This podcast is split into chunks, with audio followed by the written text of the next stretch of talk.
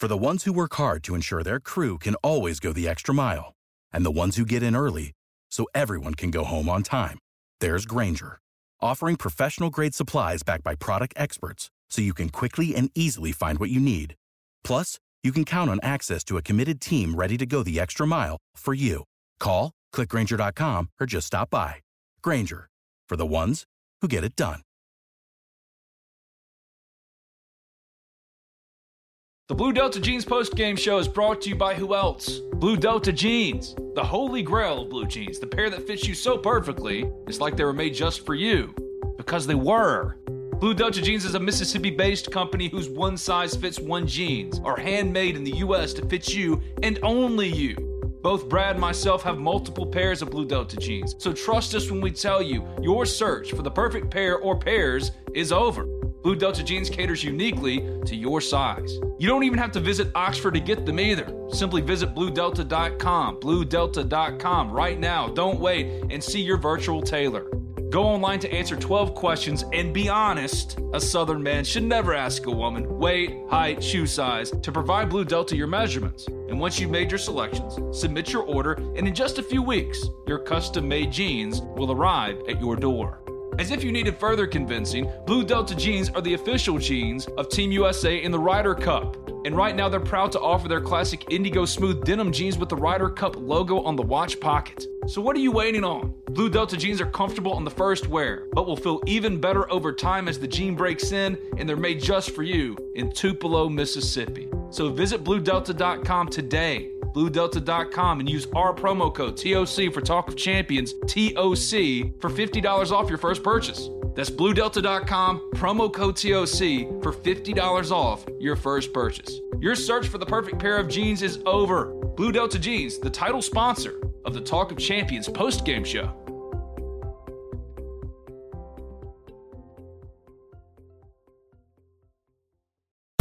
Ready? Wow, this game is over. The Blue Delta Jeans post game show It's more fun than it looks. with Ben Garrett and Bradley Sowell.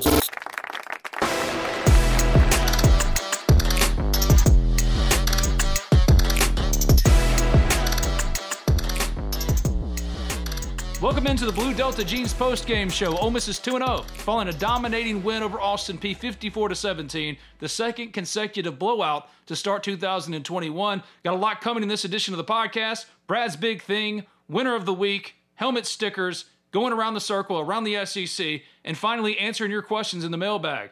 If you haven't already subscribed, rate, review Talk of Champions in iTunes, and when you do, leave a five star review. Doesn't matter what you say as long as it's five stars. I write for the Miss Spirit, OleMissSpirit.com, and a affiliate of 247 Sports. Brad, what's going on, man? How you doing? What's up, Ben? How you feeling after that one? You know what? I mean, fine. I actually went to that game for about three quarters. My kids got a little bit antsy, so we, we ended up getting out of there. Um, you know what? I find? I mean, very basic vanilla game um, for us. Um, I don't think we showed too much or, did too much. I think this was, and, here, here's one thing too that, people got to take into account. This is really tough to do, man. They played on Monday night, and then they had to come back, and they really only had one day of practice, so probably not a whole lot of game plan to win this. This was kind of one of those lineup, and and we're gonna we're gonna just run base stuff versus stop us, you know. So all in all, I mean, here, here's the question you asked after these games: Did anybody get hurt significantly? No. Okay, next on to the next one. You know, the, these are very very tough games, especially on a short week. Um, and and I think we did what we had to do. We were far superior team. Although hats off to Austin Peay, they um, they aren't bad on offense. They really aren't. They got some decent talent, um, and, and they their scheme was like halfway okay versus what we were giving them. So, um, I mean, it, it, I'm, I'm encouraged. I mean, I still I still feel good. It's just one of those games that was tough. We got to get by it. It's on the schedule. We're way better than them, and um, no significant injuries. Cool. I'm not gonna think about it again. They they may not even watch much of that film.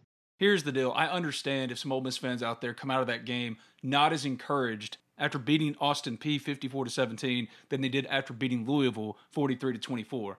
In games like this, is it fair to say that it's hard to really gauge much of anything because it's so lopsided? Now, if Ole Miss dropped down to FCS, that's what its offense would look like.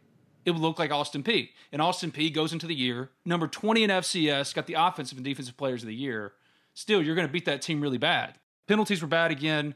Offensively, inefficiency. Defense gave up big plays. But is that an overreaction in a game like this? Yeah, absolutely, man. I mean, I think that um, these kids got home at probably three or four in the morning on Tuesday. Um, I, I, don't want to keep making excuses for them. It's just a tough week to prepare. I think if you look at it um, overall, the penalties penalties are the one thing that concerns me. I don't care about giving up the yards and, and, and all that. I think that, that we did a good job not giving up points. Um, they, they Austin Peay kind of did a good job of uh, of sh- throwing it to the side of the field where, where, where we were outnumbered. Um, really good by their staff. They knew they weren't going to run it really, really good on us, which they ended up actually running it decent. But you know, first and second down, they did a good job of trying to get to second and short, and um, by, by throwing a lot of screen. I mean, they they ran three plays. They ran an inside zone, the screen, and and a deep ball because um, we were giving them man coverage on the outside with not a lot of safety help over top, and they were either going to get the penalty, incomplete, or, or catch it. So, yeah, just the only thing that really concerns me is the penalties. The penalties were bad against Louisville. Ole Miss had 14 penalties for 125 yards, and then against Austin Peay, 12 for 130. Now, four of those were pass interference penalties, three of which were questionable at best. Two were absolutely not pass interference. I honestly don't know with this SEC crew if they quite understand what pass interference is. Acknowledging that and taking those four away, being generous and taking those four away, you still have eight penalties, eight, almost 100 yards of penalty yardage. So that has to be cleaned up. And then, secondly, Austin Peay goes for 404 total yards. Now, on the ground, it's 144, and that looks bad, but it's a 3.9 yards per carry average. So you got to contextualize that. The passing yardage is what's concerning to me. 260 passing yards, but that's an offense that is Ole Miss light. If Ole Miss dropped down, as far as FCS, that's what it would look like. Austin Peay is certainly capable. Like I said, the preseason offensive and defensive players of the year in FCS. So it's not like this team isn't capable. Even still, being an SEC team who considers itself potentially the second best team in the SEC West, you can't give up those big bus plays. Yeah, I'd, I'd, push back on that a little bit. I think I think that the the ones and twos kind of rotate in, in and out of there throughout the game. Um, you're really pretty much looking at the threes down there at the end for for the most part. Um, but yeah, I mean, you definitely want to give those kind of runs to to, to know Austin Peay. But you know, it, it is what it is, man. I think that um, I think whenever it's when the, the game's on the line, it's a big game. We have a full week to prepare. Um, you know, we I, and even on defense, man, we were very vanilla. Played kind of soft and off today. Um, and, and, what Austin Peay did a good job of is, hey, you know, w- the the way we were playing the edges with just like a, an actual, you know, Chance Campbell or just a stand up back or Otis Reese or something like that. They, they did a good job of running right at that, and um, you know it's hard to stop. Um, whenever you whenever you got small guys on the edges and and, and they're barreling down on you, I mean it's it, it is tough to stop, and their running back's pretty decent. So, um, hats off to their coaches, man, for for what they have. Austin Peay is, um, I mean they were they ran a nice hurry up offense. They they weren't. I mean, they weren't terrible. I, I wouldn't be shocked they weren't a solid team in their conference. Certainly not on our level, and, and you you want to dominate them. But hats off to them too, man. I mean, they they got some decent players. Their running back is solid. Let's make something clear here. Since 2007, five FCS teams have beaten ranked FBS opponents, the last coming to Montana's upset of then number 20 Washington last week. The most memorable, of course, was Appalachian State at Michigan in the Big House in 2007. Everybody remembers that game. That did not happen here. Ole Miss dominated, still dominated, not playing necessarily its best game, 54 to 17. So let's not get carried away with negativity or being overly concerned or nitpicking things that didn't go exactly right for Ole Miss in this game. Because at the end of the day, Ole Miss last season was third in FBS in plays per game at 79.7 per game and 10th in yards per play. Tonight, 630 total yards. They ran 82 plays, 7.7 yards per play. They're doing okay. Yes, there's some stuff to clean up, but this is game two on a short week. I think they practiced, fully practiced twice this week. So maybe just slow it down if you're concerned after that game. No, yeah, I, I, don't judge. I don't judge off these kind of games, man. I mean, I've been in them before. I know how they're prepared for. It's a base football kind of game. Hey, I'm going out there and just let my, my good players win one-on-one matchups. I'm running a couple couple run plays, a few pass concepts that, that I know matches up well with their defense. Um, and and I'm not I'm not going crazy. I mean, we, we ran zero screens. Um, we missed on uh, there was a cover zero blitz to um, that Drummond dropped one in the end zone. Matt Drummond probably could have had his eyes around a little quicker. Uh, Matt Corral did a good job laying it out there, but I mean, there, there's there's a couple of them that we missed on too, and we, yeah, I mean, this is one of those games we put up 630 yards offense. You wouldn't like to give that many yards on defense, but um, at the end of the day, it, it is what it is. I, I think you can you can chalk that up to being potentially a little bit heavy legged. Um, you know, we didn't tackle very well. that they did a good job of, of really exposing the the weak side of the field. So I mean, yeah, it, it, we got we, we did what we needed to do, man. We whooped their ass and um and we move on. You don't even think you don't even think about Austin Peay in, in four or five weeks. Dontario Drummond, six catches for 107 yards, two touchdowns. That's seven straight games with a touchdown. Four straight 100 yard receiving games. I think I got that correct. Should have had three touchdowns, like you mentioned. Yeah. Maybe turn his eyes around, head around quicker, but also high point the ball better, and then it doesn't get knocked out. But again, this is Austin Peay and those kind of things can be cleaned up. Yeah, watching our receivers live, this was this was the first time seeing out like a game, you know, live. Now we have three solid receivers. You know, Drummond, Mingo, and, and Sanders are all looked the part. They're SEC caliber receivers that can run. And man, Drummond has really improved. Whenever he caught that that one ball in fourth and two, I think he's got some wheels, man. Drummond's a good player. He's a very good football player. Just kind of seeing him live.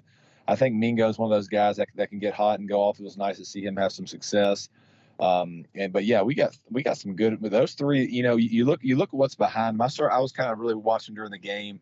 Um, you know, some of the young guys on the sideline, man, we're really getting to where we're building some some depth. There's some good dudes that aren't getting out there. We talked about a Dannis Jackson all all fall camp and, and all all spring who did really well. He's not even seeing the field. John Rhys, he's hardly out there. Um, you know, especially especially when the ones are out there. There's some good players sitting on the bench, kind of waiting to get in. And you look at some of the young guys. Um, Brown looked good in person. I mean, some of those young receivers look really good, and they're not even sniffing the field. I think it's it's a hats off to the kind of depth we're starting to build here at Ole Miss. Matt Corral was 21 for 33, 281, five touchdowns, no interceptions. But you bring up that one particular touchdown to Dontario Drummond on fourth down. That's a broken play, and in a game like this, you can pick that apart. On fourth down. Keeps it, dumps it off to Drummond, gets a block and works his way up the sideline. Big play for Dontario Drummond. Tightrope touchdown. 49 yards. He got one block and then did the rest on his own.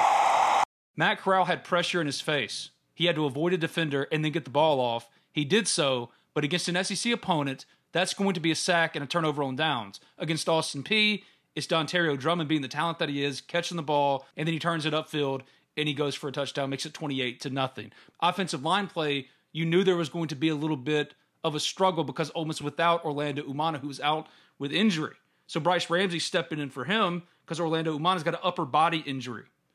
Then you got no Jake Springer on the back end. Keidron Smith steps in, and he played well. But Jake Springer's starting for a reason.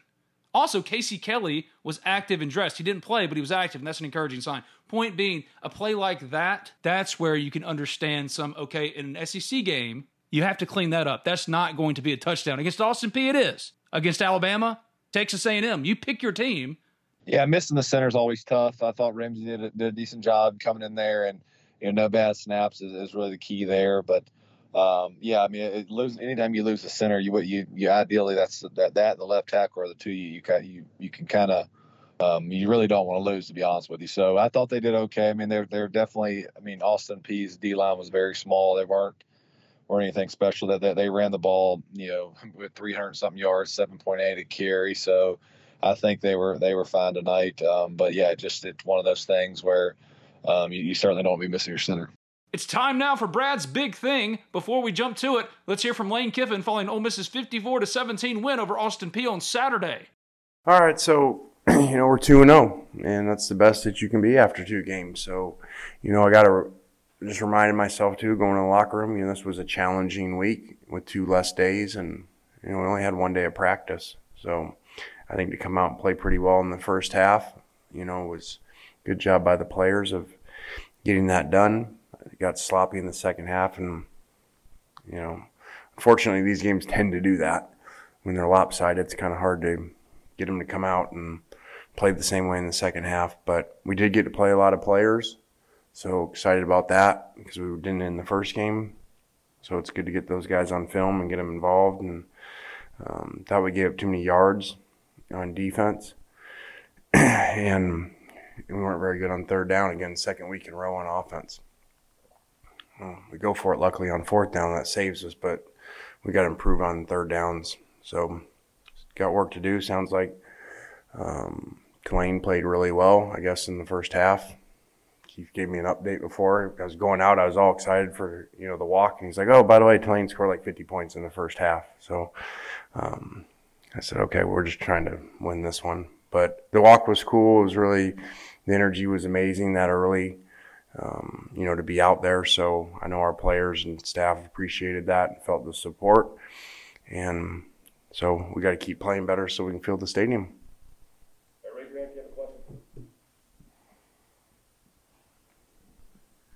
Lane, what do you learn or what can you learn about your football team in a lopsided game like this when you when you put the film on tomorrow and look at it?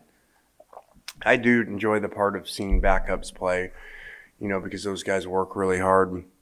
But also, most of those guys think they should be playing, so they get to show it. And sometimes they show where they should be, and sometimes they don't. But at least then they see it. So it's really it's exciting. I think that we you know, over years pull our starters earlier than most people because of that. We didn't in the opener because I wasn't there. Um, so we played our guys a little too long, especially on offense. But it's good to see those guys get in. You know, I hate that we Snoop had the one fumble. You know, we would have had two games in a row with no turnovers, not even putting the ball on the ground.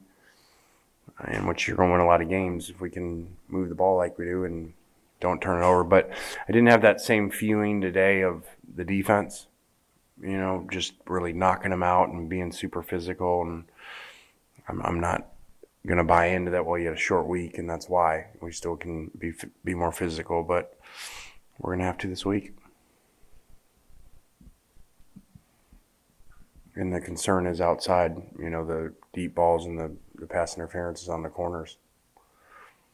Lane, you talked a lot in the fall about wanting to see Sam get a little more consistent off the edge. He had a couple of big plays today. What are you seeing from him? Are you starting to see that consistency? Was today a good sign? We've seen that from Sam all camp. He came back um, from the summer, just a different player. You know, we struggle every day with him, you know, blocking him in practice, you know, with our ones on both sides. So I was just hoping that would carry over into the game. And I think what we're doing. We don't do as many things defensively, I think is helping him. And, you know, like I've said, in the system we play, if your two ends aren't very good rushers, it's not a very good system. You only got three guys rushing, and they double the nose every time. So luckily, we got you know Sam and Cedric out there that give people problems.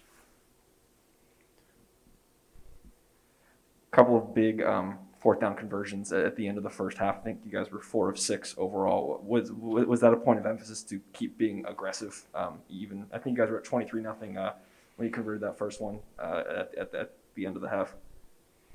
Yeah, I kind of went above the book a little bit um, on some, and that was just thoughts in before when we talked about it, saying, okay, we feel like our matchup's really good on offense. Our quarterback's hot, the three receivers are hot, so we may have some fourth and mediums that say punt or kick, and we're going to go for them because um, we like our percentages. And really should have thrown a touchdown to Drummond on the one versus cover zero and waste a good play that would beat cover zero. And, you know, he's too casual with the ball. So that was kind of disappointing.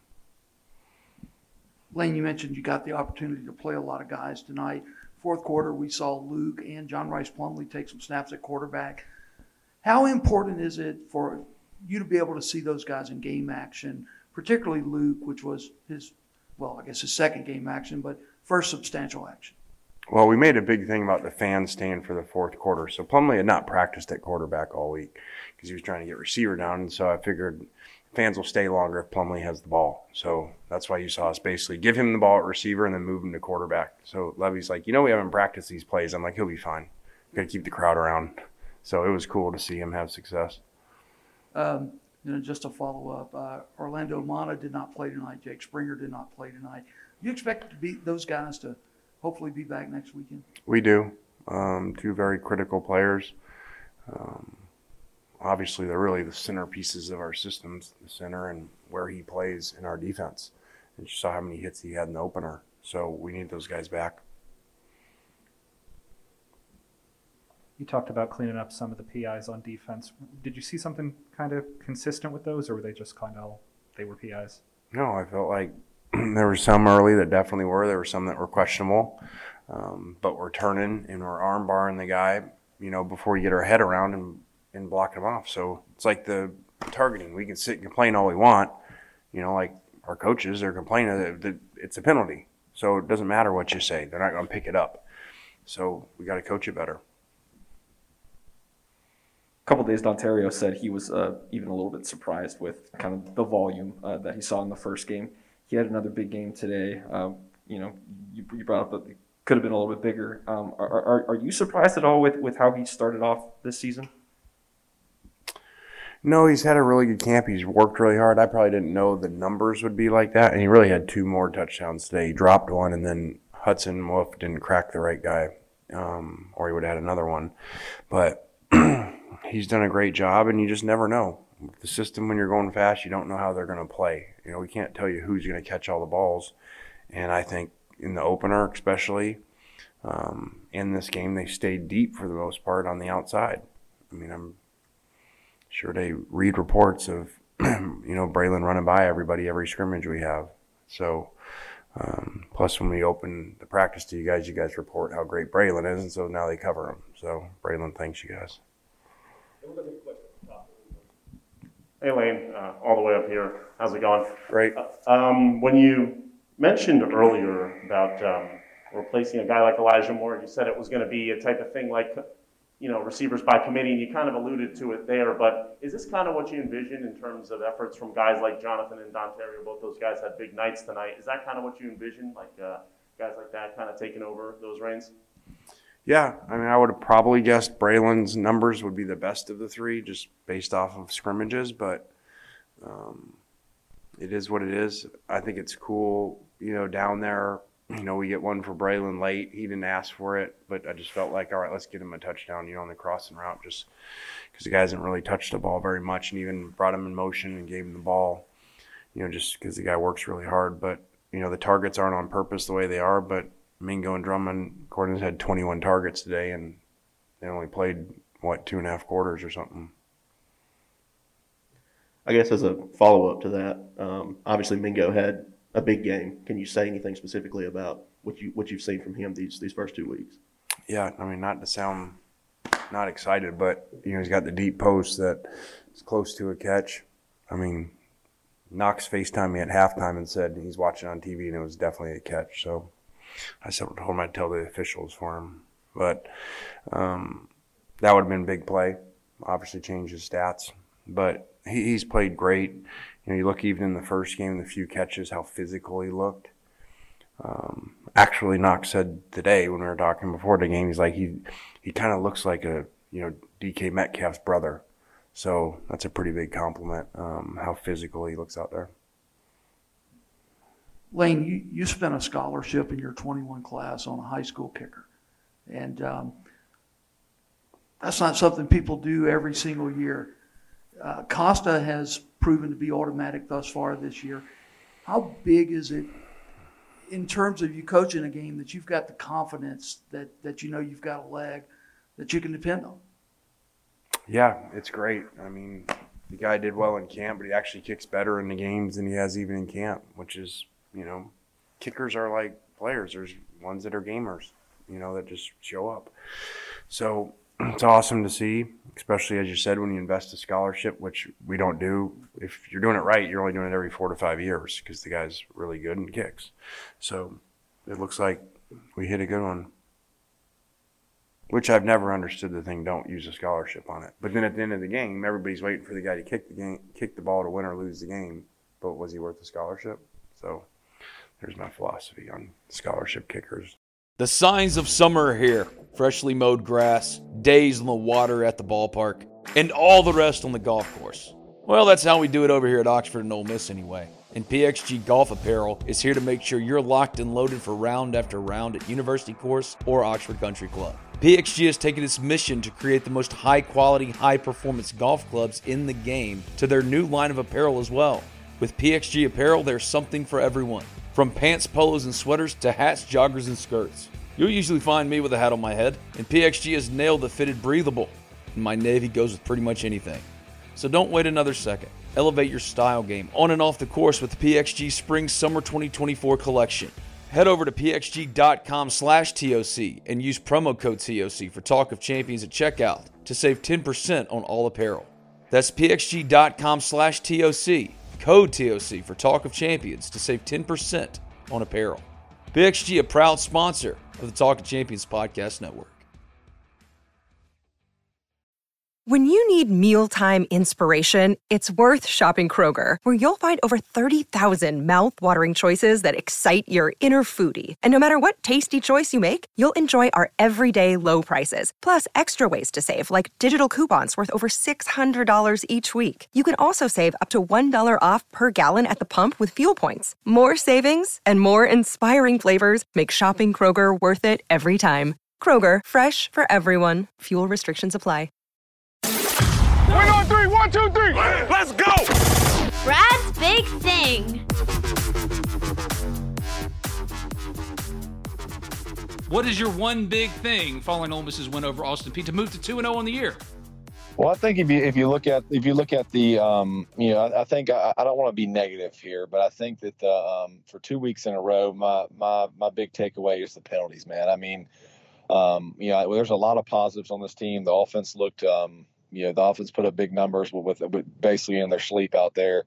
Um, defense struggled a little bit, but, but my big thing is the the penalties, man. I think that um, I think right now we're getting away with it because we've beaten teams that were better than. But um, you know, when we go down the road and face a good opponent, we're gonna have to clean some of this up, man. Some of this, I mean, some of these those um, pass interferences were, eh, here nor there, but there were some there were some holdings in there. There was a couple. Um, couple of penalties that that weren't ideal. Um, you know, they, they, even when, even when they're throwing those deep balls, you know the it was un, I mean they're they're highly overthrown. The DB's got to know not to not, you know don't need to wrestle with them you know like that. So um, especially especially after five yards, you're not supposed to have any contact, and, and in the NFL it would certainly be called. But yeah, my big thing is I think we need to clean up these penalties. Um, yeah, really, really need to evaluate, start start playing with a little. Usually penalties come with um, with poor technique. I mean that, that that's always been the name of the game. Um, I just think moving forward, um, you know, that needs to be a point of emphasis. Hey, it's it's a lot easier to correct things um, after a win, after you're winning big than, than, than, losing. But I think I think the point of emphasis going forward, that, let's clean up these penalties. Let, us get some, um, let's work our technique, um, and, and, let's let's try to clean this up. So we get in those big games versus Alabama, Auburn, and some of the, the big dogs. That's gonna um, those penalties are gonna absolutely you can't you can't give up 100 something yards worth of penalties. Ole Miss has outscored its opponents through two games in the first half, 63 to nothing. 63 to nothing. That's encouraging. Ole Miss went for it 33 times on fourth down last year. Tonight, four of six. Dumps it. Gets it to Braylon Sanders. Into the end zone. Another first half touchdown pass. This time from 11 yards out. And Ole Miss leads 36 nothing. Are you as worried about the lack of efficiency offensively or the penalties and unforced errors not going to have the luxury of giant windows and running away from defenders like you saw with Drummond on that broken play on fourth down. Anything else outside of penalties that really stuck out to you? Because I think one thing that stuck out to me was the offensive line was a little bit leaky. But then again, I got to add the caveat that they didn't have Orlando Umana, but it shouldn't look like that, like it did often against a team like Austin Peay in a smaller front. Yeah, yeah. So, so here's Austin Peay. teams like that. So when you play an Austin Peay or a smaller smaller school or just or just any school that's kind of unorthodox, um, you're going to see some crazy blitzes, some crazy looks, um, which is what they were doing. I mean, they were they were stunned. They were bringing a ton of people. They were taking their shots, which they were willing to give up the long touchdown for it too. So, um, not not too concerned there. I think whenever um, you know, I, I, think whenever the bullets start flying, I think there's going to be a lot more that goes into this offense. Man, when they were blitzing like that, there's so, so many different screens and stuff that we could have did that that we just didn't do. And I know that we have a really good screen game because I saw it last year. Really haven't seen it to point. I just think I think what we've seen so far, Louisville, you saw a little bit of creative, creative offense. I think it's going to get. I think they're really going to start opening it up going forward. Probably after this Tulane game, I think they Tulane will be more the same. A lot of base football getting back, but when we play those good things, you're going to see a lot of different stuff. Um, you know, offensively. So I'm not not overly concerned yet. I mean, because listen, we're producing. I mean, we we can say we're inefficient, but some of these numbers are still are still uh, really really good. Um, yeah, I would be more concerned if we were inefficient and then going three and out, not really putting up points. You look at you look at teams all around the league, man. They're struggling in games like this. I mean, LSU is getting a close game with uh, with a McNeese or whatever. I mean, it's just I, we're fine. We're going to be fine. It's first couple games. Um, I think this is all stuff we can clean up. We can't be perfect. It's just not going to happen. Um, but but it sure is nice to put up all these yards um, while while still feeling like we can we could get a little better on offense. Um, I think another another big thing um, that, that I think is really encouraging for Ole Miss and which is really cool is the kicker. I know I know I don't want to harp on the kicker, but man, this kid's really good. I think I think we have a, a legit kicker at Ole Miss, and I think down the road it's going to pay dividends. Right now, right now we're crushing these teams, but um, being able to put up three points versus the really good teams, and, and you couldn't need them. Um, I mean, this kid's confident. He's he's a legit kicker. I watched him closely tonight. The fact that he's showing such confidence in stepping into his kicks, you're not seeing any of the blown extra points or anything like that. There's something to be said about that. Four pass interference calls, like I mentioned, maybe one generously was the right call. All good coverage. Defenders looking back at the ball, maybe except for the Deane Leonard pass interference. This was an SEC crew too. So does that concern you in any way? Um, no, not not really. Because I think if you look at it, I mean, even watching Lane kind of communicate with the players, some of these penalties they are they're penalties, and and it's just not very smart football. Um, you know, it, it's just one of those things. It, it, penalties always come with bad technique. I mean, that just it is what it is. That, that's how you get penalties. It's if it's a holding bad technique, if it's a if, you, if you're knocking guys over for the ball gets there uh, so unnecessarily. But Ole Miss had good glove. technique on those PIs. Uh, Draylen Ellis. Ellis with time, and he wants it all deep down the sideline, and it's batted away. Miles Battle got a hand on it, and a flag comes in late you cannot have that kind of contact down the field. Yeah, yeah. I mean, it's a couple of a couple of them were, could have been either way, but you know, the the the one that um, the 24 had. I mean, that was that was can't do that, and there's just no reason to have any kind of contact when you have that covered up. Just turn around and grab the ball. Um, you know, it's it, it, you, you, shouldn't. There's no there's no reason to be all over them like that when it, when it's thrown, in my opinion. Um, I, I, know I know they're much stricter at the next level on that. So I, I just I look at it from that view. I just think there's way too much contact, especially when when having them gloved like that. Miles Battle knocked the ball down. That was not pass interference. He was barely even fighting with the cornerback, and yet the ref threw it with such authority like it absolutely happened when it didn't. I think the most concerning thing there is that it was an SEC crew. Okay, time to give away some helmet stickers. Win on three. One, two, three. Let's go. Helmet stickers. I've got three helmet stickers to hand out. Brad's got three helmet stickers to hand out. Starting with you, your first helmet sticker goes to who? First helmet sticker, I'm gonna give one to Mingo tonight. I think that it was cool to see him get involved. You know, some downfield plays, came back, made a few catches. It, it was cool to see Mingo get going. Um, I, I, think he's to be a big part of the offense um, going forward. And, and, to have a guy like that, um, you know, make plays on top of Whit Drummond, he gets my first one. He has to. Seven catches for 99 yards, two touchdowns. And one of those touchdowns was an impressive one where he got wide open. It was a skinny post that made it 21 to nothing. Stack inside the trail defender, 15 yards, wide open. When you watch that play, what's the design? How did he get that open in the back of the end zone? Well, I just think that that you know that, that they cleared him out underneath, and um, you know he just that they essentially gave him gave him man coverage. That there was there was a route on the right side that brought the safety down, and um, you know he was running he was just running at just a clear post. And once he saw, I guess once Corral saw that safety kind of bite on something that was underneath, um, he knew he knew Mingo should have been you know he, he should have been one on one over the middle, which um, I think I think that was a catch. I really do. Um, but yeah, it, it, was, it, was, it was a good play design. I have to look at it a little closer, but they, they certainly made the safety bite on something else, and it was a, um, a clear one on one on the left side.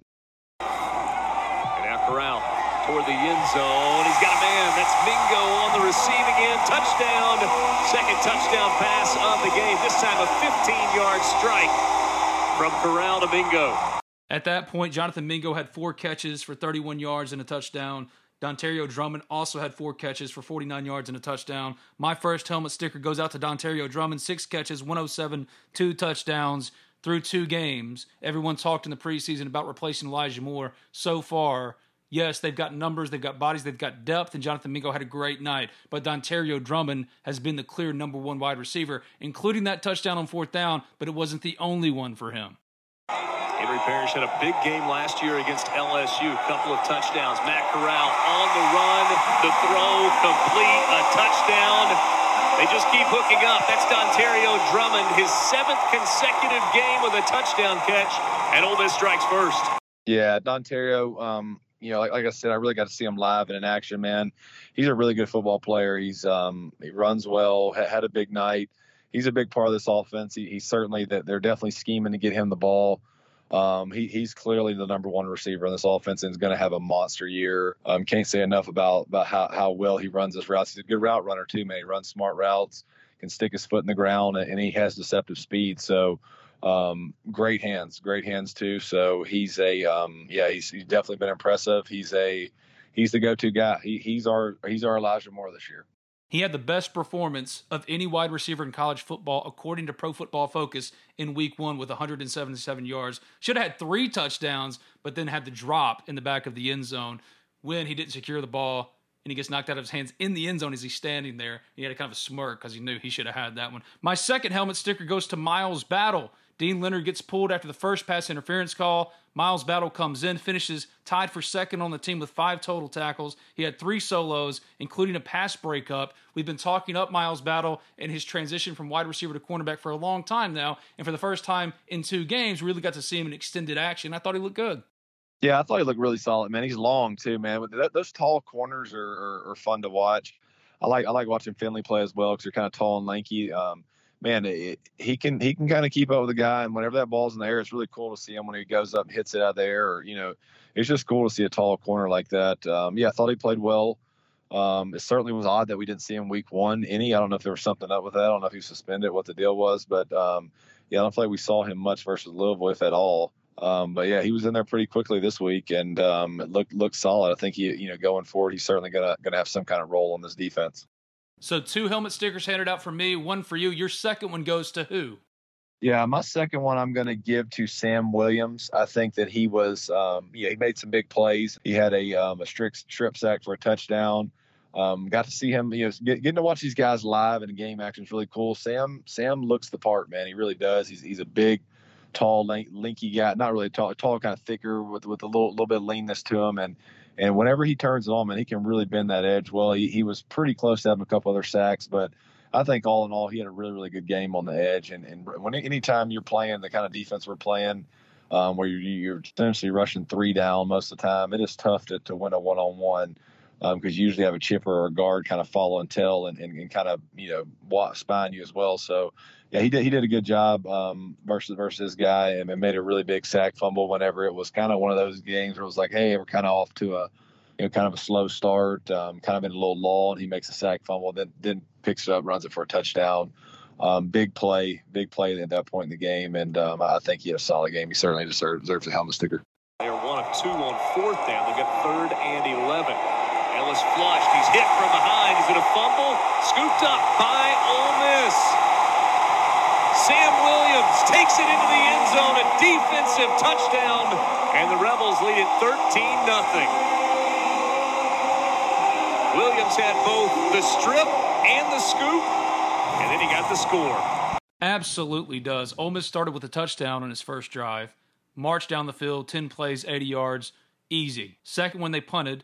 Third one turned it over on downs. It was seven to nothing, and his touchdown made it fourteen to nothing. So it was an important time in the game because yes, Miss was always going to win this game, but it wasn't off to a particularly fast start. He finishes tied for second with Miles Battle, Tylan Knight, Keidron Smith, AJ Finley, Ty Washington, Jalen Jones. Five total tackles, two solos, two sacks, two tackles for loss, and two forced fumbles. An absolute wrecking ball performance from Sam Williams. I was going to give him a helmet sticker if you didn't, but he's obviously, in my opinion, the winner of the week, which we'll get to in just a second. But for Sam Williams, we've been waiting for a performance like this for quite some time, especially after last year when he didn't get his full preseason and then doesn't have the dominant next level performance over the course of the year that we expected that would lead to him getting drafted. This was more like what we expected to see out of Sam Williams last year. This is the Sam Williams you're used to seeing, or we were used to seeing. Yeah, he looks he looks good, man. He, he looks he, he, certainly looks like he, he worked hard this off season. Um, very good athlete. Um, he'll certainly have a chance at the next level, but um, you know, going forward, we're really going to need that um, need, need, him to be the guy. And, and one thing I love about him is how how quickly he can chase down the quarterback and how he can bend that edge. Um, he's, he's, certainly looking like the guy we thought he'd be last year, and um, it's it, it's going to help going forward. We're going to need a guy like that off the edge. We could so easily give a helmet sticker to Matt Corral every single week, and maybe you do. But for my last helmet sticker, I'm giving it to Henry Parrish. Henry Parrish finished with three catches for 18 yards, eight carries, 72 yards, the most on the team, a long of 17, and averaged nine per carry. Henry Parrish wasn't particularly impressive against Louisville. It was the Snoop Conner show in the second half when they were trying to run the clock, and they did the same thing against Austin Peay. It starts with Jerrion Ealy, a dual threat as far as running and receiving, but Henry Parrish was really effective tonight. And something I thought that was really impressive for me was the way he was finishing runs. It wasn't just a one cut, get hit, and I'm going down. He was welcoming contact and getting extra yards after contact, which is something we just haven't seen from him on a consistent basis week in and week out. Yeah, he um yeah, he had a solid game. He he really hit it well. He had some some some good runs on the um on the inside zone, and there was a few misdirection counters in there too that I thought was really cool. It's kind of a change up in the run scheme, um, where it looked like the play was going to the right and they stick their foot in the ground and kind of go off the backside.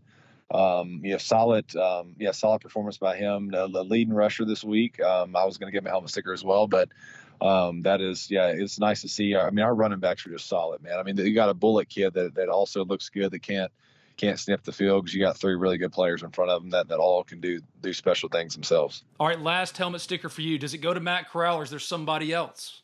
Matt Corral gets a he gets a, a, guaranteed helmet sticker every week, but I'm gonna it's an Austin Peay week. This may be the only time we ever do this unless he makes a game winner. I'm gonna give one to Caden Costa. So I mean, being an Ole Miss fan, we've known what what the field goal kicker situation has been like over the last some odd years. It's just been um, not been ideal. So hey man, how about this? Our freshman's leading the nation, a perfect 100% on the kicks on his kicks for year. He made seven extra points tonight. He made a field goal tonight.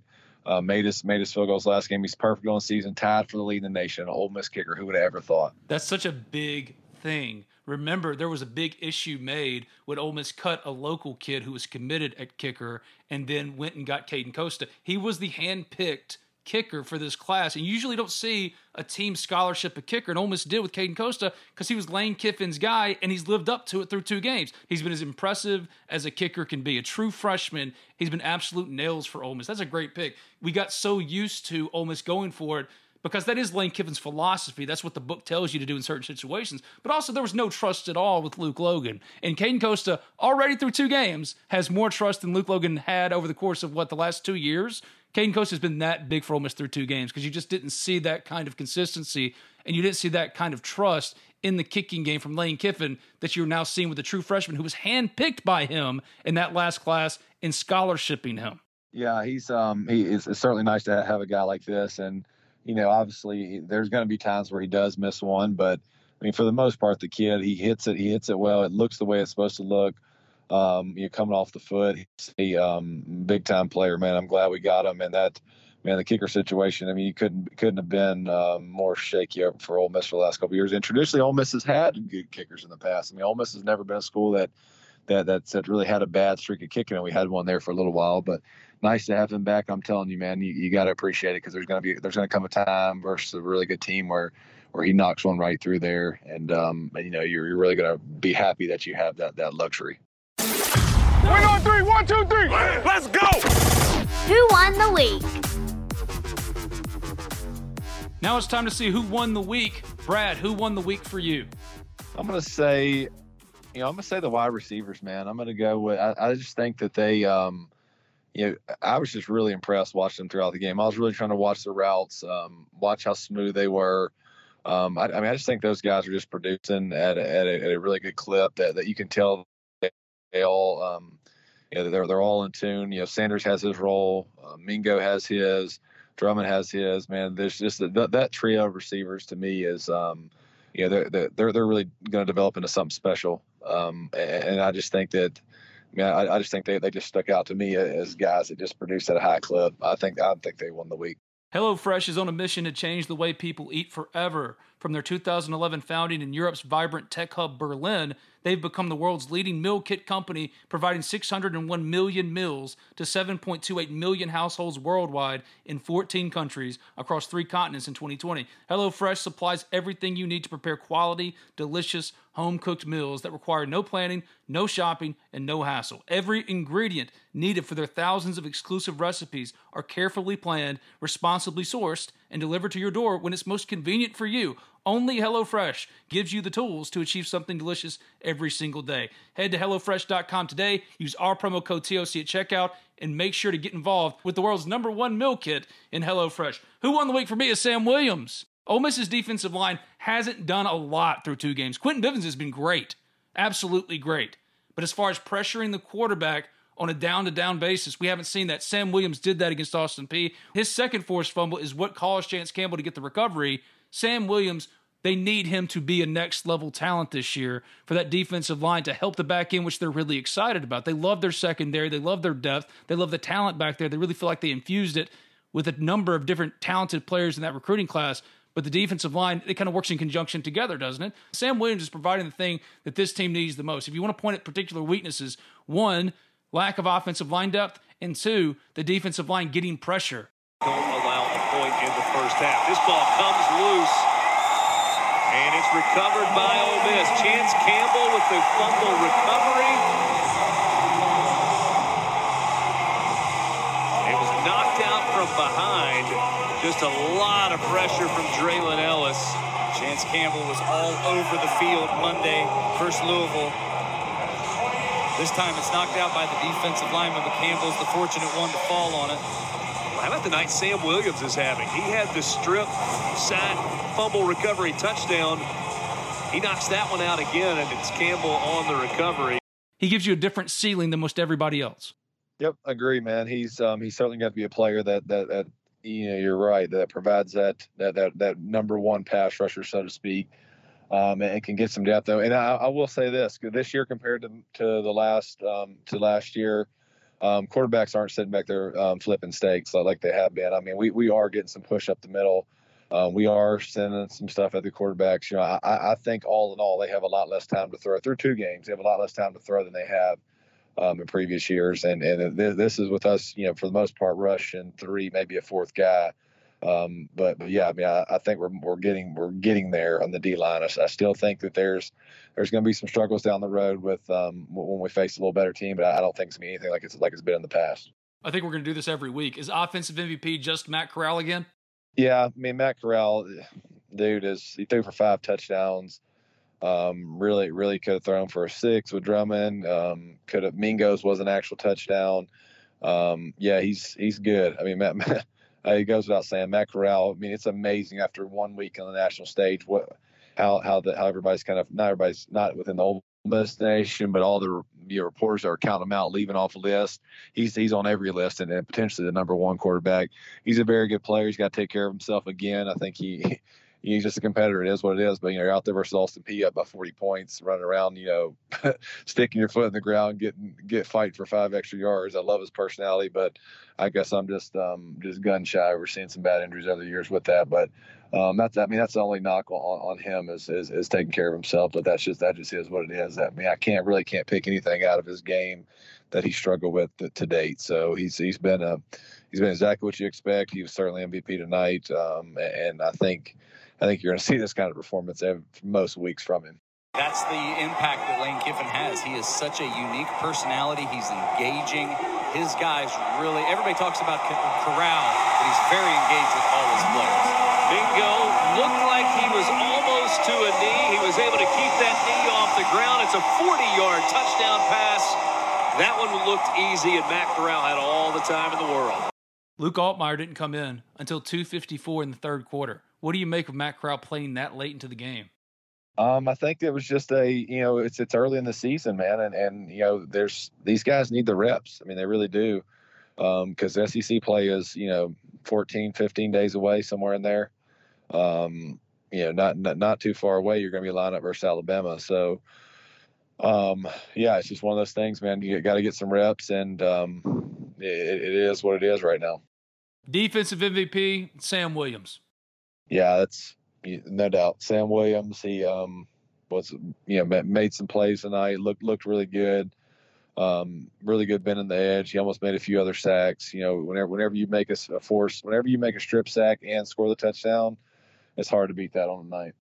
Jalen Jones has a sneaky candidacy for defensive player of the game. Five tackles, five solos, one tackle for loss, two pass breakups. Another one of those plays too, where he attacked the screen and if he doesn't make the play, it's a big gainer, like against Louisville when they had a convoy that could have led to a touchdown. It wasn't like that, but he made a play on a screen where he just broke through the defender and made a tackle. And those are the plays you were used to seeing from Jalen Jones before he suffered his many injuries, including the ACL tear. That's the Jalen Jones you're used to seeing, or you were used to seeing before the injury. I mean, this is a player that I think we forget was a four star prospect, came in, set the world on fire, was a next level talent. He's in year six, and he's out there looking more like himself than he has in quite some time, actually. Walden doesn't look like a guy as we watch him on the sideline as a guy that listens to music quietly. Good open field tackle there by Jalen Jones. And that's going to bring up a fourth down and a decision here for Scotty Walden. His team trailing 21 nothing. They got fourth and a long five deep in their own territory. Yeah, man, I, I did notice that he he is he's really good at closing ball. He's a good tackler. Um, you know, he, he he definitely can put his foot in the ground and, and and get there get there a lot quicker than most. You're right, man. I mean, he made a big play last week, made one this week. A lot of those screens, man, they were close to popping for Austin Peay. I'm not gonna lie, we were down to the last guy or two. Um, they had a really good scheme, really, you know, exposing whatever side was kind of salting off and, and was kind of outnumbered. They were forcing that safety to really come down and, and make the tackle. And you know, they, they almost popped a few. They really did. There was one where if he wouldn't have ran into the lineman, it would have been, it may have been out the gate. So, um, yeah, cer- cer- certainly a good scheme by them. But yeah, Jalen Jones is a um, is a good good piece of this defense. Glad we got him. Let's go around the circle. Around the circle. That's the trouble around here. Talk, talk, talk. Around the circle, we break down what's happening in the SEC. Games on Saturday.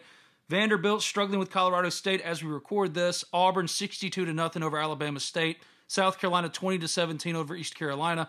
Pittsburgh 41 to 34 over Tennessee. Florida 42 to 20 over South Florida. UAB got whipped by Georgia 56 to 7. Texas A&M 10 to 7 over Colorado. That's an interesting one. Alabama 48 to 14 over Mercer. Arkansas whips number 15 Texas 40 to 21. Mississippi State 24 to 10 over NC State. Kentucky 35 to 28 over Missouri and LSU 34 to 7 over McNeese. As it pertains to Ole Miss, what's your biggest takeaway from the most recent SEC Saturday?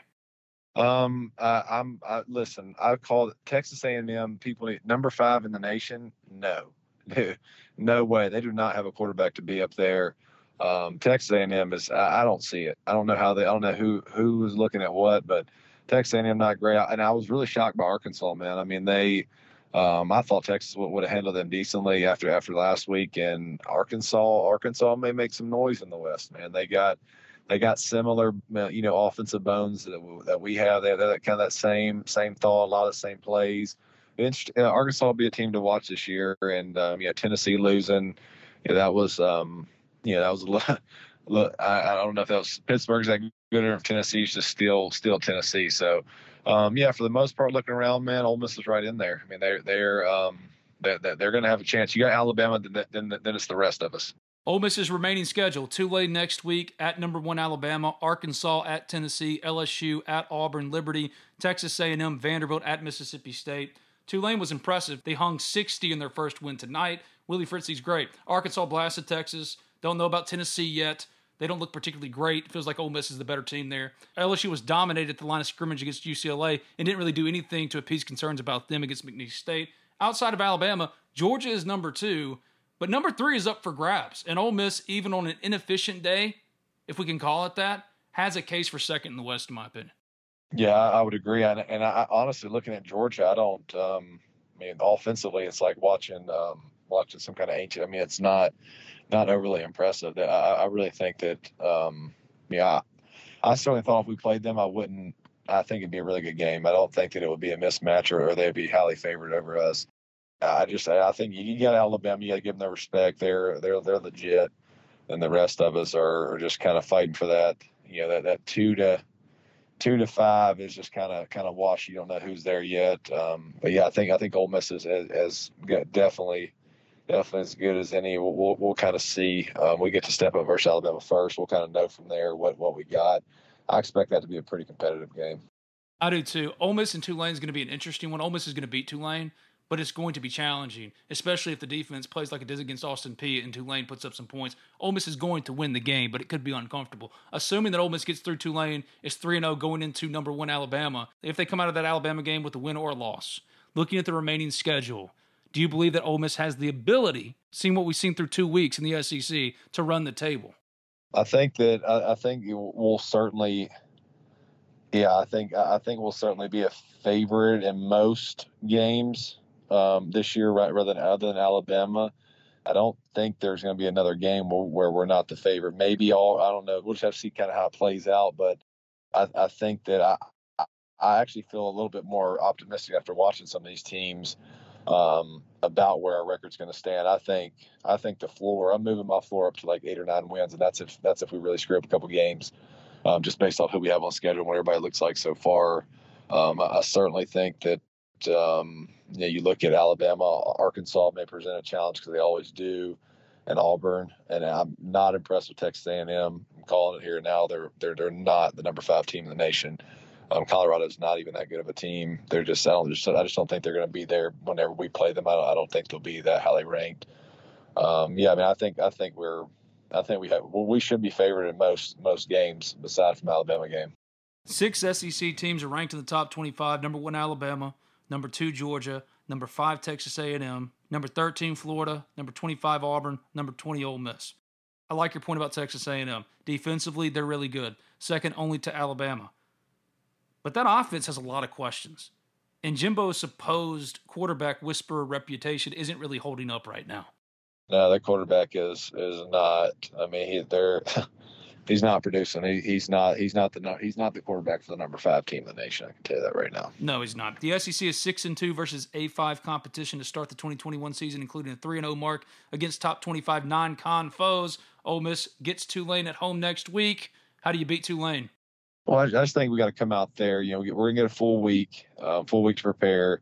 Let's get some good sleep. We're at home this week. Let's come out with a good mindset. Let's let's start ramping up. Let's kind of let's let's add a little bit to the offense. Let's come out here. It's I think it's to be similar to that Louisville game. If, if I had to guess, it, it'll be somewhere around there. They're they'll they'll have a little success on us at times, but I think we're gonna.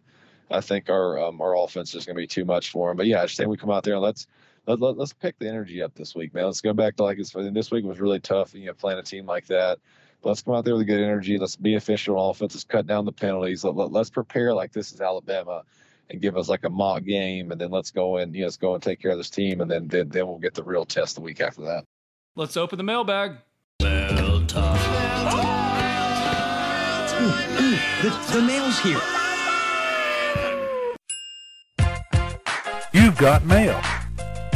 Special mail for you. This is a letter to Hollywood saying, Keep it up! Movies are great! The Modern Woodmen Mailbag brought to you by Thomas Chandler of Modern Woodmen. Have you ever wondered what you're going to do for retirement or if you're ever actually going to be able to retire? We'll give my friend Thomas Chandler at Modern Woodmen a call. He specializes in retirement and investment planning and loves helping people plan for their dream. And Modern Woodmen offers anything you could possibly need, from mutual funds to employee benefits to college savings plans and even a 1% guaranteed annuity. Give Thomas a call at 662 296 0186. That's 662 296 0186 and start taking control of your future today. Go into the Ole Miss Spirit message board, omspirit.com, and affiliate of 247 Sports, the website that I write for to open the mailbag. The first question comes from Landshark54. Number one, what would you slash Brad, we'll just leave this to you, Brad, like to see more of regarding this team? D line depth, offensive line depth, etc. I think that um, I, I, think D line right now, you know, and we are certainly much improved there, but um, you know, I, would like to say I, I got to see us versus versus a sizable opponent. I, I want to see us how we're going to look versus SEC. I kind of watched closely tonight. Um, you know, it, Quentin Bivens looks the part. Um, Sam Williams, Tisdale looks the part, but man, I still think that um, if there's a little bit to be desired there, I think that that's um, yeah. There's going to be a time where maybe we get get versus a team that um, you know runs the ball well. The Alabama's. I, I just want to see how they're going to hold up versus that um, that kind of scheme and that kind of talent. Um, I think that's really going to be when we actually get to get to say whether or not they're they're majorly improved or not. Um, just looking at the D line in general, I think that's the one spot that I'm you know, I feel good, but I don't feel like I don't feel amazing about. Second one from Landshark 54. What do we do to clean up the penalties?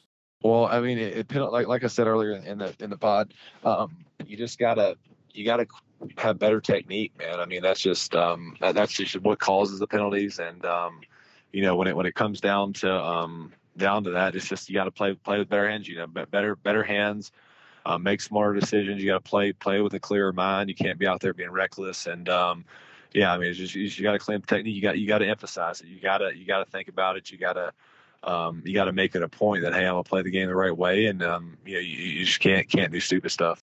P Mag, what do you think of our offensive line play through the Louisville game and now the Austin Peay game? Um, I think they've been okay. I mean, if you, if you look at if you look at it from a production standpoint, um, we we produce there. Um, you know, and another thing you, you can't get too caught up on is you know we run so many plays, man.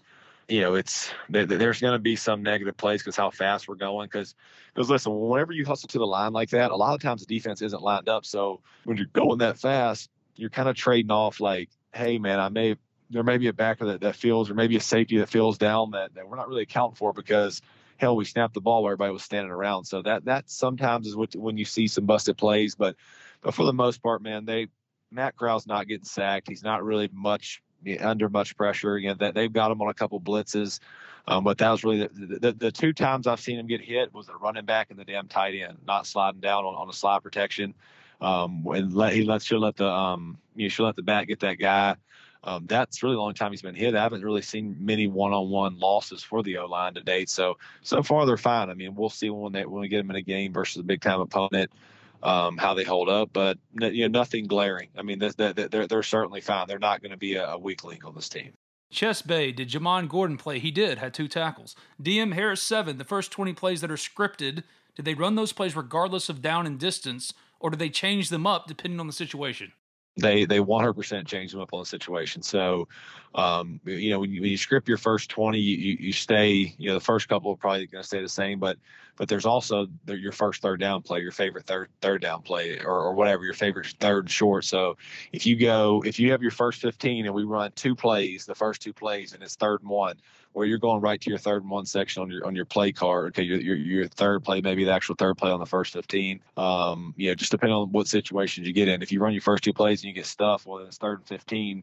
You're not going to run your your your you know, your run play on your third play or your um you know whatever you have for your third play. You're going to your third and long package and run your what you think's your best play on third and long. So yeah, you kind of stay on script if everything's perfect, but uh, for the most part, you you have situations that you have to go pull from as well. Bosco 23 to the heads of officials the past two weeks actually review their tape. They do and say that's acceptable, no issues. Supposedly, they review them and they mark them up, grade them, and try to get better. But you'll never hear about it because referees across all sports are the most protected group, it seems like, of any workforce.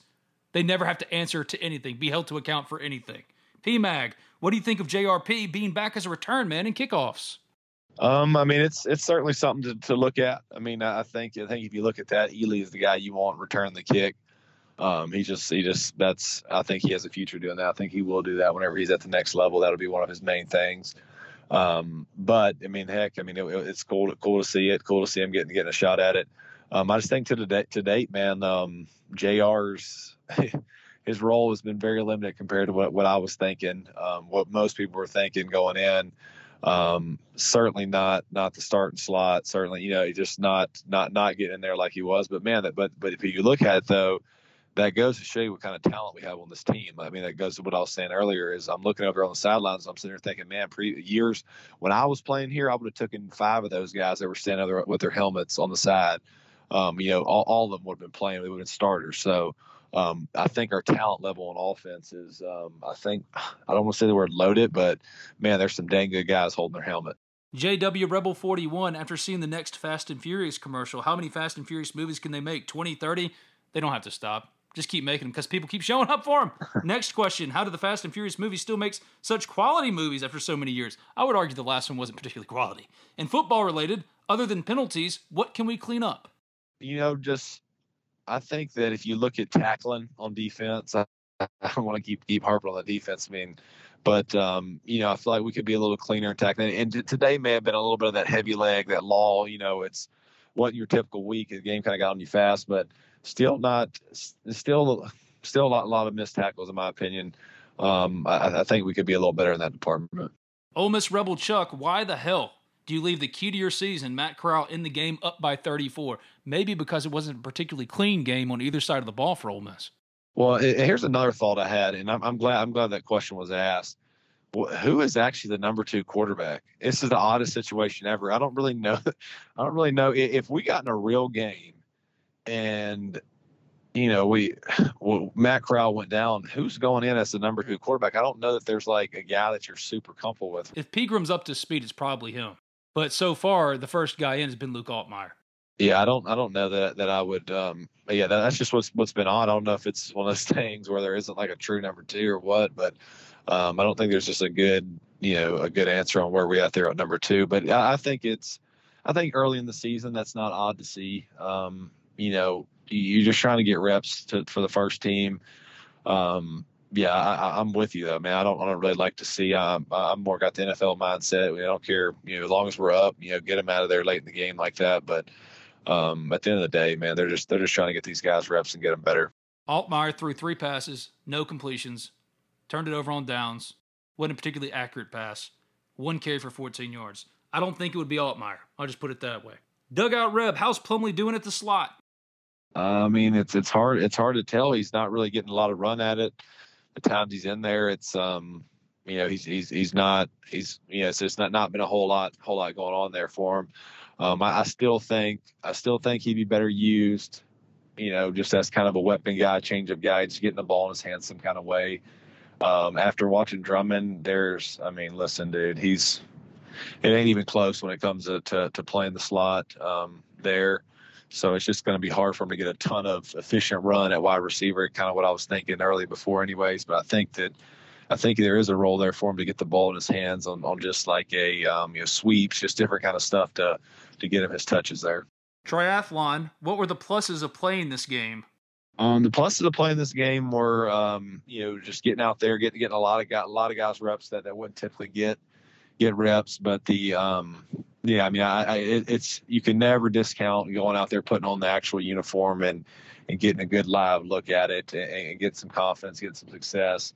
Um, yeah, but other than that, man, I mean, it's it's really a week to to get better technique wise and and run your base stuff and run it really really well, and um and work on the work on the um the things that you know you're going to have to get better at before you step in the ring with the with the big dogs. R.J. Reb, how do you stop the drop passes and mental mistakes? Um, the, the, drop passes, there have been a couple. Drummond had one over the middle. Um, you know, I, I just think it just it's just focus. I mean, you gotta well, whenever the game's on the line, man, or you know, down the road, you're hoping that the focus is there a little more. You know, I, I I'm not as concerned because it's early in the season. Um, but you know, if, if that that keeps being the, an issue going going forward, it'll be um, it could could be a problem. But yeah, I, th- those are all things. Listen, those are those are things that can, can be cleaned up, and it's a lot better to clean them up after a win than after losses. So. Um, that those are things that, that I think will be cleaned up. That, that, those are all normal, par for the course you know, it always happens early on. So um, you, you, talk to me in five weeks and we're still you know, gazillion penalties and dropping passes. I'll, I'll be really, really concerned. Brock 33. So how bad are we beating Alabama by? But for real though, what's our path to victory? They didn't look as overpowering today. Um, I mean, it's just going to be. I, I, think the reason why I'm comfortable playing Alabama is as I've talked to some of these coaches about this, is how well that Lane knows that program and how well Lane knows um, knows um, Saban and I'm not saying I'm not saying that we we're going to beat Alabama, but I'm saying that these guys feel like we can, and and they they really mean that based off of um, of how well they know. And I think Saban in the back of his mind knows um, that, that Lane Kiffin got his number. I mean, you look at last year, look at every game they played, compare the Ole Miss game. Ole Miss freaking shredded them like I've never seen Alabama get shredded in their life. We have two 100 yard rushers. Those are the only two 100 yard rushers of the season versus them. Okay, so that goes to show you they know something. they know something when it comes to Saban defense. Um, can we pull it off? I think we'll be we'll be right there, and, I think our offense definitely gives gives them a lot to think about, it, and it's not going to be a it's not going to be a walkthrough for them. Matt Smith, who impressed most when the second team came in? Two particular players stick out to me. One, Ashanti Cistrunk ended up leading the team in tackles with six, one solo, and then Kentrell Bullock had nine carries for 52 yards, a 5.8 yards per carry average. So those are two. And then, of course, John Rhys Plumlee. John Rhys Plumlee had four carries for 64 yards, a long of 34. Those are names that stick out to me. Yeah, I think I think it was cool to see Isaiah Iton. Um, he he got in the backfield a couple times and he made a TFL. Um, yeah, like I said, I watched line really closely. Um, yeah, he looked um, I thought he made some stuff, and, that, that's good to see guys like that having some success on, at, at a spot where we need guys, you know. So um, that that to me was was, was the main guy on, on kind of in the second second group that um, that stuck out, and then you know you got J- JRP got in there and did, did a few cool things. Um, I think that'd be good for his confidence, and then um, yeah, th- th- those those are really the two that, that I like the most.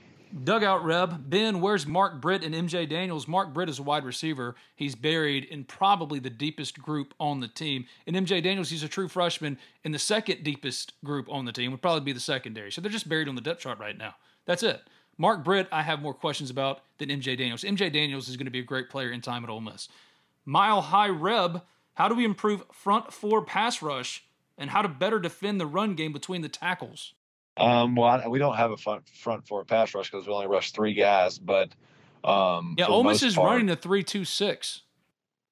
Yeah, and, and, and, a lot of times when they line up, they're they're tightening down their their end on one side and, and using an overhang of Chance Campbell or Otis Reese to rush the passer. Man, that's tough. I mean, that's that's a um, that's tough for a pass rusher to be kind of that tight five or that, that head of four out trying to rush.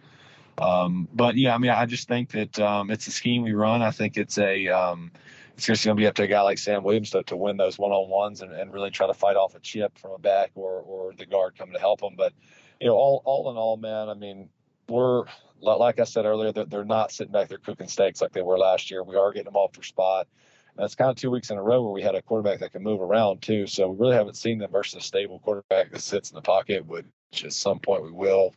Um, but yeah, I mean, so so far it's not it's improved, man, compared to where where we've where we've been, and um, you know it'll be. Um, I, I, certainly don't think we're world world beaters in that sense, but I, I definitely think we can be serviceable there. Chess Bay, are we worried about pass D considering we gave up so many yards through the air? No, not not not not too bad. I mean, we gave up some penalties there. We did give up uh, a few, but I think that for the most part, um, having Springer out, he was a big piece of that that defense. Will, will kind of hurt us a little bit. Um, but yeah, I mean, I, I, think I think we're to be fine. I think we're to be fine through there. Um, but uh, I, am just going back to comparing it to last year, where where where we saw. I mean, you couldn't even. I mean, you didn't even really. See, it was it was the oddest defense ever. This year, I mean, we, we got we got what it takes to to slow guys down through the air. We're going to be fine. It's a um, it's, it's just just a matter of of coming out in a versus a motivated opponent. I look at more of that Louisville game um, to judge them more so than today. Today's just a man. They were heavy legged. Um, you know, probably didn't do a whole lot looks wise. Um, probably didn't show show a ton of different um, different roll coverages or blitzes or anything like that. Just kind of some base football, and um, you know, the, the, a couple times, I mean, the guys made crazy two. The only, only really deep balls they gave up were these two miraculous freaking catches um, that that were well covered. So you know, for the most part, I think we're gonna be good there. A lot, a lot of the yardage came on two big plays. W Zimmer twenty five concern over the corner's ability to stick with wide receivers in one on one coverage. Several long balls ended in a reception or questionable pass interference calls. Yeah, no, I think I think they were definitely sticking with them. You know, there there was some there was some some hand play down the field that's probably a little more than you'd like to see. I'm telling you, look, if you look at it, man, they really caught two long passes, and they were both just unreal catches. The one what he thought was almost interception, the guy ended up catching, and the one um, he made a crazy catch over over um, 24. I think it's um, that's Leonard, Deane Leonard, whatever. So I mean, listen, they they had two long catches, and I, I, think our defense was wasn't like they were burnt or anything like that, like in the past where dudes are running wide open. You did not see that tonight. W Zimmer 25. Where was Jake Springer tonight? I don't know. He wasn't dressed. He was in his jersey yeah, was, and street yeah, clothes. I don't know because we're not going to find out if it was an injury or not. Lane Kiffin doesn't talk about injuries. And last one from Lauderdale Co Rub. What the heck is the deal with Ole Miss football and referees? Do we tick off somebody? That's a great question. Ever since Stoll Jackson, probably that's just what it is. Miss ticked off some referee, and it's just a grudge that's been held for so so long. Did Did you see? Um, did you see that the, there was one referee that kind of pushed back at Kiffin, uh, basically calling I him out? Saw that. Yeah, yeah, that that's like I'm like, man, those referees get to talking a little bit, and you pop off at them. Kiffin maybe just send them a um, send them a card or something, or send a send a little um, little Christmas gift or something to them to to chill them out. The Blue Delta Jeans post game show is brought to you by who else? Blue Delta Jeans, the holy grail of blue jeans, the pair that fits you so perfectly. It's like they were made just for you because, well, they were. Blue Delta Jeans is a Mississippi based company whose one size fits one jeans are handmade in the U.S. to fit you and only you. And both Brad and myself have multiple pairs of Blue Delta jeans, so trust us when we tell you your search for the perfect pair or pairs is over. Blue Delta jeans caters uniquely to your size. Blue Delta jeans are comfortable in the first wear, but will feel even better over time as the jean breaks in, and they're made just for you in Tupelo, Mississippi. Visit BlueDeltaJeans.com and use our promo code TOC, TOC for Talk of Champions for $50 off your first purchase. That's TOC, Talk of Champions for $50 off your first purchase. Your search for the perfect pair of jeans is over. Blue Delta Jeans, the title sponsor of the Talk of Champions post game show. Ole Miss is 2 0 after its second consecutive blowout win, 54 to 17 over Austin Peay. I'm Ben Garrett at Spirit Ben on Twitter. If you haven't already subscribed, review Talk of Champions at iTunes, and when you do, leave a five star review. It doesn't matter what you say, as long as it's five stars. I write for the Ole Miss Spirit, omspirit.com, and affiliate of 247 Sports. We'll have full coverage of Ole Miss's dominating win over Austin Peay and so much more leading up to Tulane next week. And Brad and I will be back. He's Bradley Sowell, former Ole Miss offensive lineman, eight year NFL vet. See you then, buddy. See you, Ben. Hotty toddy. You know how to book flights and hotels. All you're missing is a tool to plan the travel experiences you'll have once you arrive. That's why you need Viator. Book guided tours, activities, excursions, and more in one place to make your trip truly unforgettable. Viator has over 300,000 travel experiences to choose from. Everything from simple tours to extreme adventures and all the niche, interesting stuff in between. So you can plan something that everyone you're traveling with will enjoy. Real traveler reviews give the inside scoop from people who've already been on the experiences you're considering. So you can plan with confidence. Free cancellation helps you plan for the unexpected. And 24 7 customer support means you can travel worry free. Download the Viator app now and use code Viator10 for 10% off your first booking in the app. Find travel experiences for you. Do more with Viator. Save big on brunch for mom, all in the Kroger app. Get half gallons of delicious Kroger milk for 129 each, then get flavorful Tyson natural boneless chicken breasts for 249 a pound, all with your card and a digital coupon. Shop these deals at your local Kroger, less than five miles away. Or tap the screen now to download the Kroger app to save big today. Kroger, fresh for everyone. Prices and product availability subject to change. Restrictions apply. See site for details.